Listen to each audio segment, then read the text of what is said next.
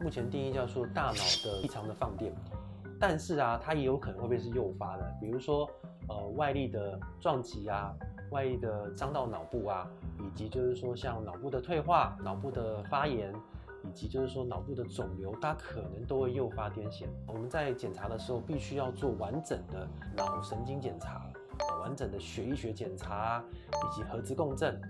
还有电脑断层扫描，去确认它的发病的原因是哪一个，这个时候才去针对它的原因去做治疗以及改善。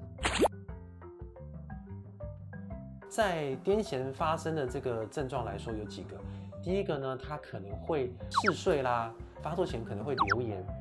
以及就是意识可能不是那么那么清楚。再来就是说，它可能会出现滑水状的这种特征，四肢无力啊，全身不自主抽搐，还有就是说，可能它最后会出现大小便失禁，因为它神经没办法控制。当癫痫发作的时候啊，一般来说，它会伴随大量的流口水，所以这个时候我们必须要畅通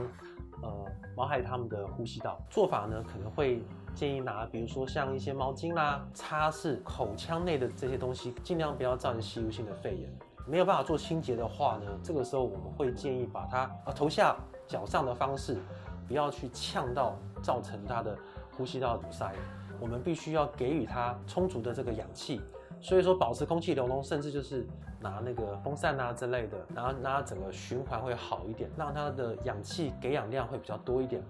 因为癫痫的时间有长有短，有的时候如果这个发作的时间达到了五到十分钟以上，就会建议要马上去就医。因为呢，当癫痫发作的时候，这个毛孩他们会呼吸的速度会非常非常的快。当他快速呼吸的时候，我们必须要把二氧化碳排出、吸入氧气这个动作，它会变成是没有办法做气体交换的部分，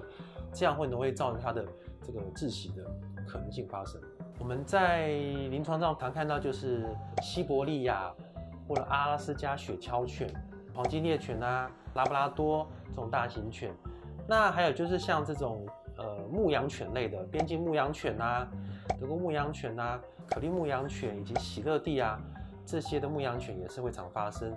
那小型犬像比如说像腊肠犬啊，还有贵宾犬，它们都是容易发生癫痫的品种。此外就是说短颚犬，因为它们的这个呼吸道的部分是比较狭窄的，所以也要特别注意癫痫发作的时候一些紧急措施。还有就是过度肥胖的关系，呼吸道容易阻碍，所以说我们都必须要畅通它的呼吸道，避免说这些口水或者是呕吐物进到它的这个呼吸道去。爱宝宠物保健专家，关心您家毛宝贝的健康。